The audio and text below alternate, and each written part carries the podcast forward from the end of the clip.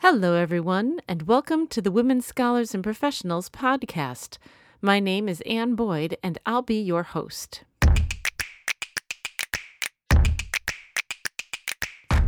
We at Women Scholars and Professionals are here to support women in their God given callings into the university and beyond. So, if you're a graduate student or a faculty member, an administrator or a student in professional school, a scholar in between jobs, or simply a person who supports women in the academic world, then this podcast is for you. What does it look like to live a rich and generative life as a woman without children? The Reverend Elizabeth Felicetti joined us on the podcast to explore this question and talk about some of the 25 women she has written about in her book, Unexpected Abundance The Fruitful Lives of Women Without Children. Elizabeth shares from her own personal experience of life as a barren woman, a term which you'll hear her reclaim in a beautifully positive way. She weaves her own story, including an ongoing fight against cancer, into the book as she highlights strong and refreshing examples of childless women throughout Scripture, history, and our present day. I especially loved Elizabeth's emphasis on the partnership of women and her urging that women support one another regardless of maternal status. It's a delightful conversation, and if you listen to the end, I've included an excerpt in which Elizabeth reveals a bit more about her journey through cancer treatments while she was completing her MFA. So let me tell you a little bit more about her. Elizabeth Felicetti is an Episcopal priest and the rector of St. David's Episcopal Church in Richmond, Virginia. She earned a Master of Fine Arts in Writing from Spalding University in Louisville, Kentucky, where she studied creative nonfiction and poetry. Elizabeth also holds a Master of Divinity from Virginia Theological Seminary, where she loved studying Old Testament and Biblical Hebrew and spent part of one summer in Sudan teaching Hebrew to Episcopal priests. Her writing has appeared in The Atlantic, Christian Century, and numerous other magazines. When not actively serving St. David's or writing, Elizabeth loves birding and playing the ukulele. So let's dive right in. We're so glad you're here. I really want to talk about your book, Unexpected Abundance. But first, I would love to spend a few minutes hearing about your calling into ministry and your career in writing. And I think you know that our listeners are mostly women who are connected with academic life in one way or another. So I'm interested in spending a few minutes just talking about your training and your sense of calling. So can you tell us about your path into ministry? You you do touch on this story in the book, but I'd love for the listeners to hear it. Oh, I'd love to. Thank you for asking me. I've wanted to be a writer my entire life, and my undergraduate degree was in creative writing. And when I was married, my husband offered to pay the bills for a while so that I could try writing full time. And I was trying to write a novel based on a colonial Anglican church and I had the the protagonist was a minister's wife, and I wondered what would happen to a minister's wife if the minister died, because then she would no longer have a home. And at that time, at least in Virginia, there were glebes attached to churches, which is a, a farm, which was how the family would then be able to support themselves. But the more I started studying, um, colonial church history in the Episcopal Church. Um, and also, the more I studied the Bible, I relate a story in the book about one Sunday when we accidentally read Psalm 109 responsibly in church. The more I realized that I was more interested in ordination than in actually writing uh, that novel. So that led to discernment and ultimately uh, my obtaining a master's of divinity degree. And at first, I thought I just wanted to do this to delve more deeply into the Bible, but I began to realize that my attraction to a minister's wife actually was a longing for sacramental ministry. Wow, Yeah.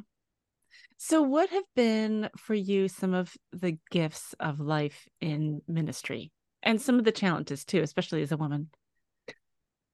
The gifts, I think the biggest gift for me has been being able to be with people at some of the most precious moments in their life, such as births. I've often been able to meet just brand new babies at the same time that you know people besides the mother and father are are meeting them.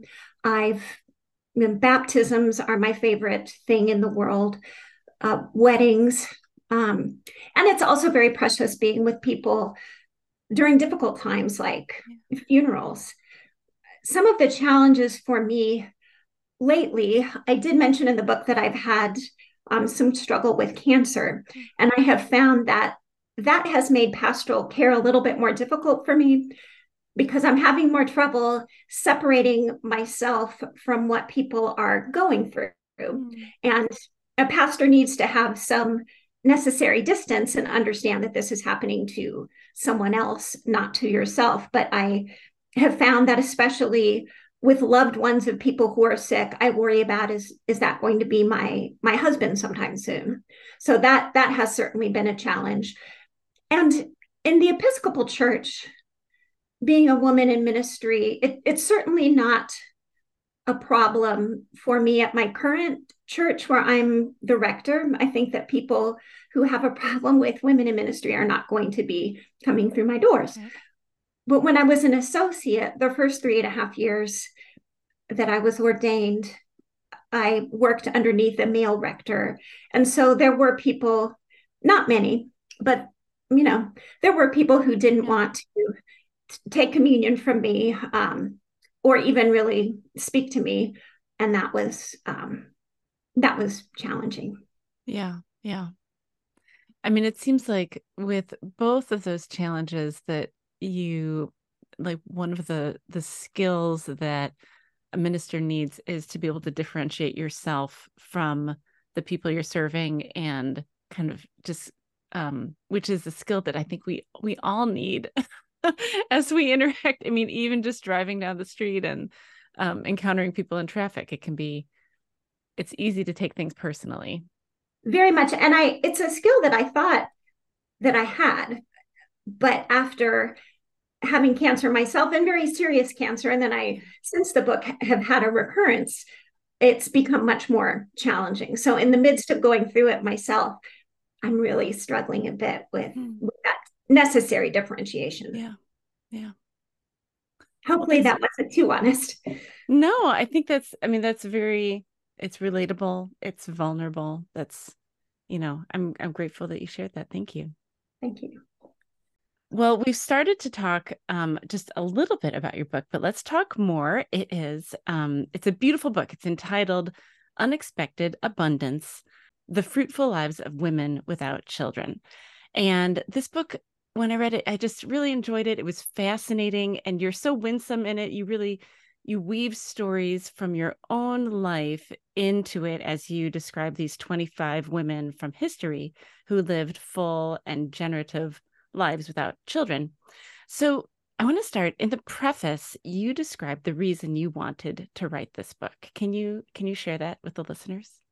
Sure. Uh, my husband and I wanted to have children. We've been married now 27 years and we were unable to have them. And I noticed that most of the resources I was turning to at the time seemed to result in um, a child, that it was what we had a terrible time with infertility, but then, you know, God gave us this baby or we uh, adopted a baby. And I, I really wanted a story with a happy ending that wasn't a child. Yeah. So I think for the most part, I set out to write the book that I wished that I would have had 20 years ago when I was really struggling with this. Yeah, I think it, it makes sense. And I agree that I haven't seen a lot of books um, that that take this perspective, which I think is really fascinating and beautiful. And you start by talking about the concept of barrenness and you connect it to the beauty of the desert. I would love for you to describe that a little bit too. Oh, thank you. We most people tend to associate the word barren as something very negative. Yeah.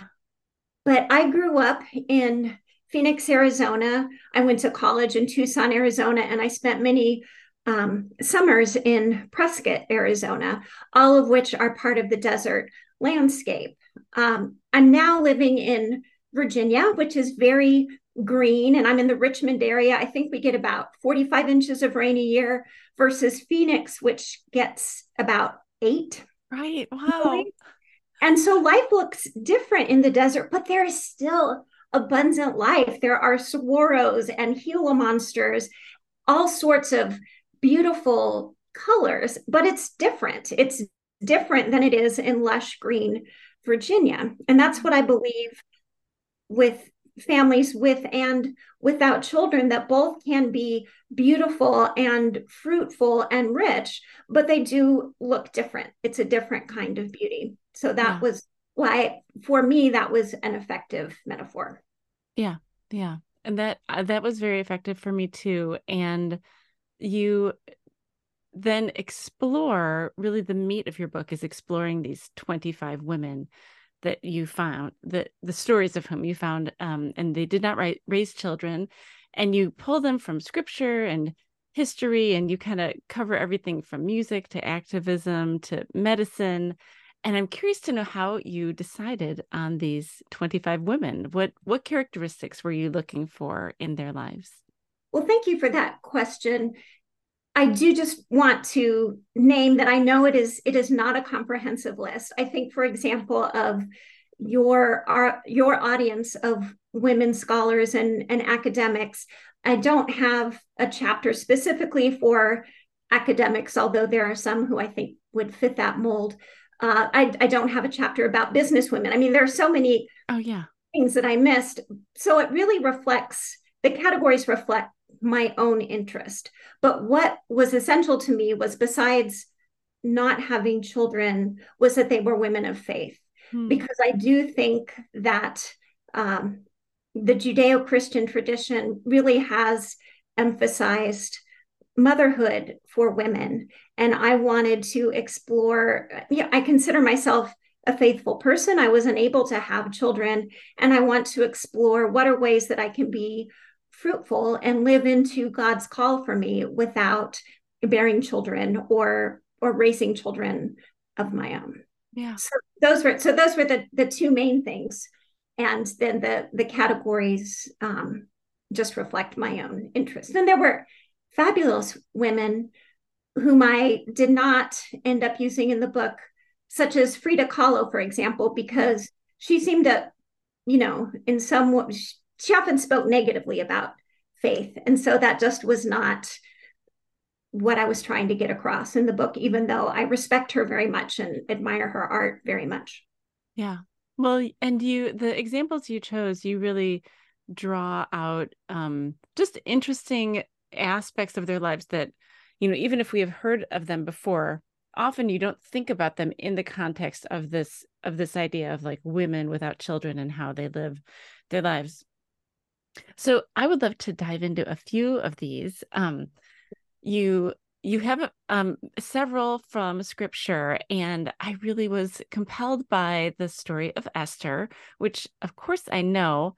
And you point out rightly that it's a surprisingly sexy story. I hadn't really thought about that in, in that context before, but then you you leave kind of after you explore that you leave the reader with a reflection on the power that comes with making active choices instead of just waiting around. It i'd love for you to say more about this.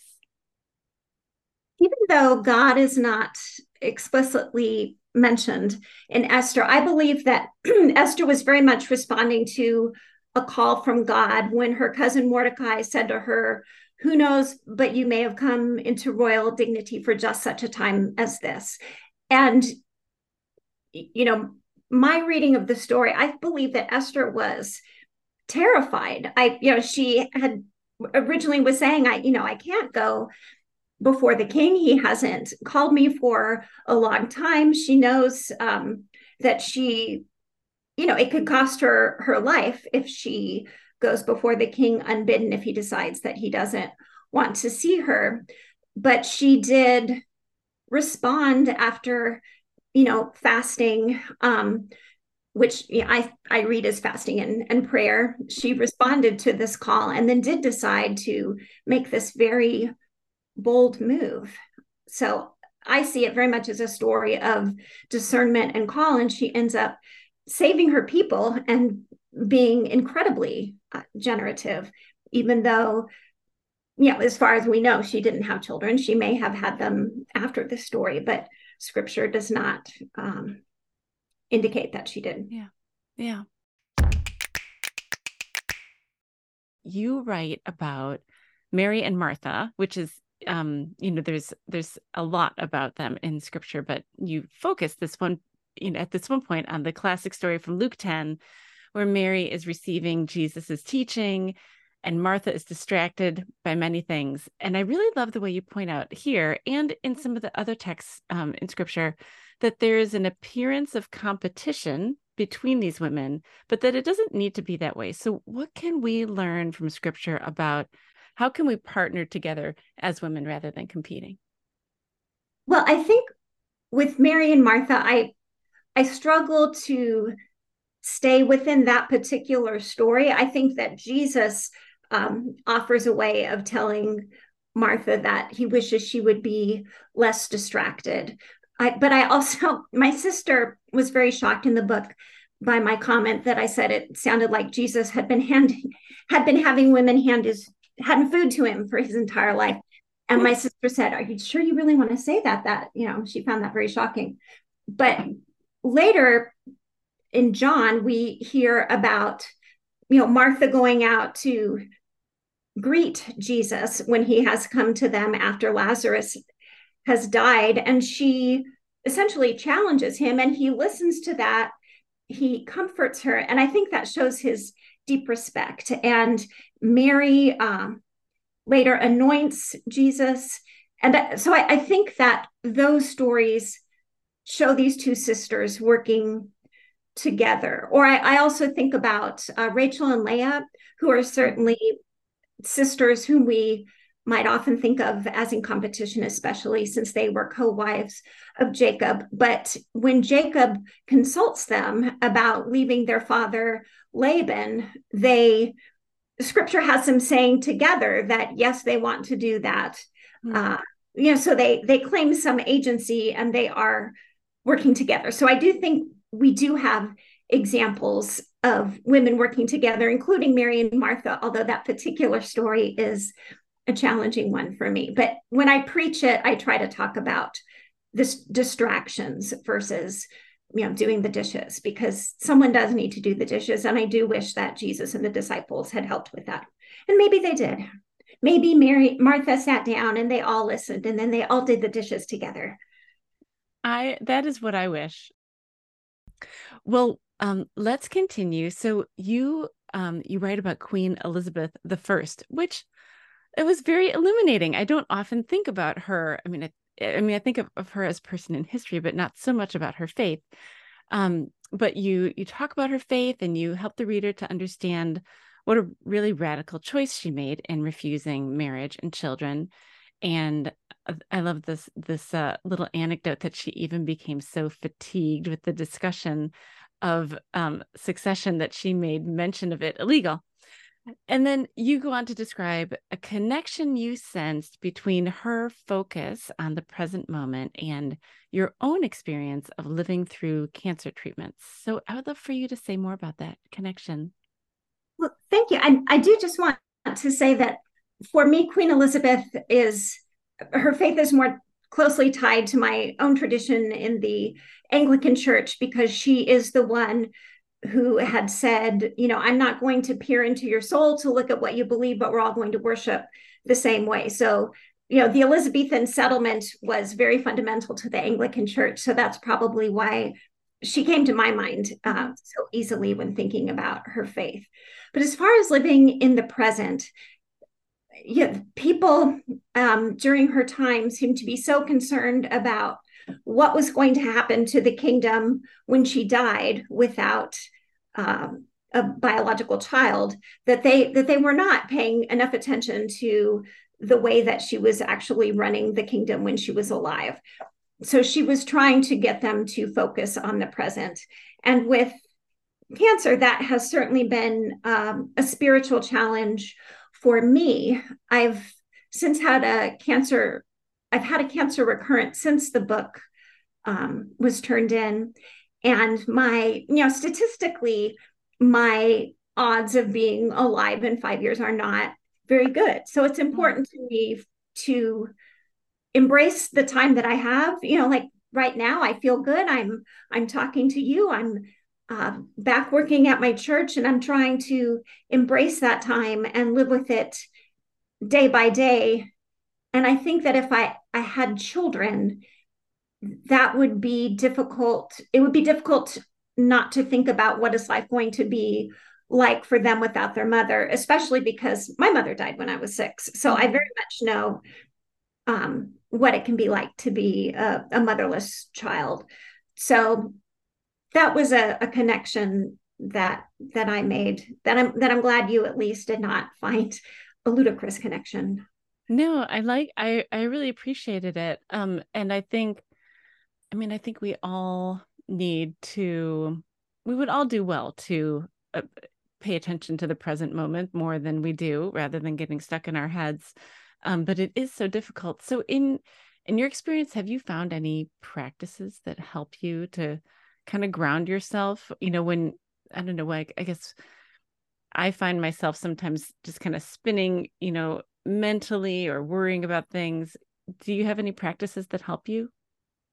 Well in the Episcopal Church, you know, we have the the daily offices, and I have found I love listening to um, morning prayer on an app when I'm taking my morning walk, and since it's you know it's daily prayer, so it helps to ground me in the day. It helps to ground me in Scripture. The movement is helpful, so that is that's a daily practice that I think helps me to focus mm. just on the day and to and to start out my day well especially this time of year when it's dark when i'm first listening to it and then once i've listened to morning prayer then i can listen to podcasts like yours but i always start with um with morning prayer that's great can can i ask what app you use yes it's um the forward movement uh, daily prayer app super i'll put a link to that in the show notes so that people can find it thank you well, um, I want to ask about one more. I can't resist asking about what is, I think, the most unlikely pairing in your book. You talk about Dolly Parton and Hildegard of Bingen. They share space in your chapter on composers. So tell us about the similarities you saw in their journeys and how you decided to to connect those two. That was actually my most fun pairing. So I'm thrilled that you that you brought that up. I found that both women were sometimes dismissed by contemporaries, not only because of their gender, but also because of um, appearances, or if not dismissed because of appearances, certainly judged mm-hmm. on their appearance. I know that when I was growing up, I often heard more about Dolly Parton's figure than I did her music when she is a prolific composer who's written more than 3000 songs and and yet people talk about her you know her hair or her body and then with the hair hildegard of bingen her um the women in her nunnery sang with their hair loose, which was something that some of her contemporaries were very judgmental about and said, you know, nuns shouldn't be doing that. And Hildegard responded, you know, this is an acceptable hairstyle for virgins, and this is this is what we do. So both of them refused to be defined by these judgments on their opinions and instead um, you know, just moved forward with their ministry. And with Dolly Parton, I just especially want to lift up her literacy program, which is amazing. And she also contributed money to vaccinations, which helped lead to the Moderna vaccination. So both of them, besides their music, contributed wonderful things to humankind. um, you know, certainly despite their gender, and they refuse to be defined by their appearance. Yeah, yeah. You know, we we often get questions from women in our community who don't have children, either by choice or by circumstance, and they're wrestling with the pressures that accompany this experience, which you have certainly um, written about in this book. So, what encouragement might you offer to a woman like this who's listening to this conversation right now? Well, women like this are um, my primary reason for writing this book because I wish that I had had this book when I was struggling with that myself. But I do want to lift up that there is hope and there is fruit and there is life, whether or not um, we one day have have children and that i hope that in looking at these 25 women that people might be encouraged and inspired and realize what abundance there is out yeah. there and i you know the original title that i had for the book was blessed are the barren the fruits of infertility and Eerdmans said to me you know you you address the book really to women without children by choice or not by choice. And if we title it that way, I think that it will, that people who chose not to have children will think this book is not for them. And so they came up with the title that I absolutely love and I think was um, better than my first choice, even though, you know, I wanted to get a little Jesus quote right on the, the title. But I think that there's a lot from Jesus in it anyway. So yeah, oh, absolutely. well, I do like both of those titles, but it is true that the one you have now is more inclusive and and and it is it is a lovely title. Well, and um, as you say, this book is really intended for women who do not have children, but also for those who do. So, what messages do you hope to convey to these two groups, and how can how can they support one another? How can how can that um, that sense of community be bolstered? I believe that the best uh, way to understand and support each other is through deep listening. And one way that I believe God has has blessed me is with a, a friendship that I made just a couple of months into my ordination. I became very close friends with a woman who had who four children, and she had put aside her own professional desires while raising her children. And the youngest ones were just starting high school. And so she was then seeking work inside the church. And she had also completed a year of seminary on the West Coast before moving to Virginia. And I think that through our years of friendship and years of talking and listening to each other, we were both able to see a little bit of the road not taken that hmm. you know i um i acknowledge that she has some wonderful gifts that i do not i love her children um, you know and children were something that i wanted. She had had interest in ordination. That's an that's something that did not end up uh, happening for her. But I think that we could see in each other's experiences the gifts as well as the challenges and come to appreciate our own lives while also honoring the other's life. And that's what I really want for women is I, I don't want those of us without children to think that women with children are unable to achieve any of the things that that we are trying to achieve and i also would hope that women with children would not look on those of us without children as missing out on an essential human experience. Yeah. Yeah. Well, I love the way this book really it kind of opens up that conversation in a new way. Um, and I think I really hope our our listeners pick up a copy to read it. It's it was a well, joy. Thank, thank, you, and thank you for acknowledging that I that while I primarily had women without children in mind, I really believe that this is a book for women with children as well. Yeah. And so I hope that people won't think that I'm not speaking to them because they are mothers. Yeah. Yeah, absolutely.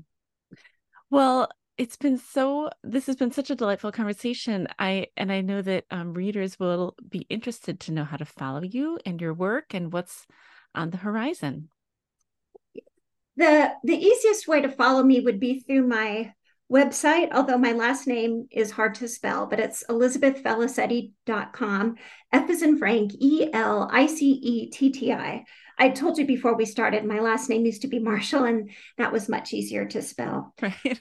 But if you if you go to my website, you can find my newsletter. You can find out where to find me on um, social media, as well as links to um, my book. And I do have three more books uh, coming out. One is co-authored by um, Samantha Vincent Alexander, who is a close friend of mine who in 2022 um, ended up having a, a very serious bout with MRSA. And she called me from the ICU and said, How did you pray mm. when you were in the ICU?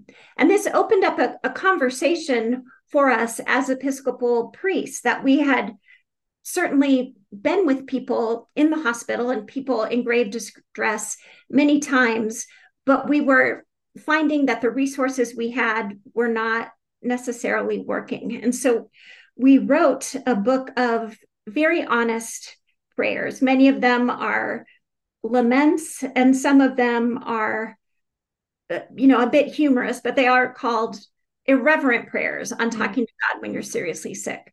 So that was a joy to work with someone else. And then I just recently signed with Eerdmans for two more books that I'm in the process of writing. One of them is a, a memoir about my experience with with cancer, as well as the warrior narrative that often accompanies that. That often I find Christians are uncomfortable with. Um, with the idea of of war um, mm. when Jesus you know seems to have been much more of a of a pacifist so I'm trying to look at that narrative. And then I also am working on a devotional about John the Baptist, who is probably my favorite biblical character after Jesus. And I'm I'm really excited that they said yes to this. I have a I well, your listeners can't see this, but I have a John the Baptist nutcracker. Um, I'm I'm a huge uh, fangirl, and I'm thrilled that I'm going to get to to write about him. I love the way Elizabeth's book accompanies women through the experience of not having children while also encouraging them and all of us to rethink our understanding of a meaningful life. Her writing is deep and also whimsical at times. Case in point, check out the show notes at the well for a photo of that John the Baptist nutcracker. It's amazing. I hope you take a look at Elizabeth's writings and consider signing up for her newsletter. Those links are in the show notes as well. And if you listen to the end of the credits, you'll get to hear a bonus from our podcast where Elizabeth reveals a bit more about her journey through cancer treatments while she was completing her MFA. The Women Scholars and Professionals podcast is hosted by me, Anne Boyd, and is a production of InterVarsity Christian Fellowship. We acknowledge that the opinions of our guests may not necessarily represent the ministry, doctrine, or policies of InterVarsity. You can find more information about our podcast and the other cool things we are doing at thewell.intervarsity.org. Our work is funded solely through the donations of our listeners and supporters. So if you enjoyed this podcast, you might consider joining our support team by donating even $10 per month. You can find out how to do this at our website. To ensure others will find and enjoy our podcast as well, please consider rating and reviewing our podcast and sharing it with others.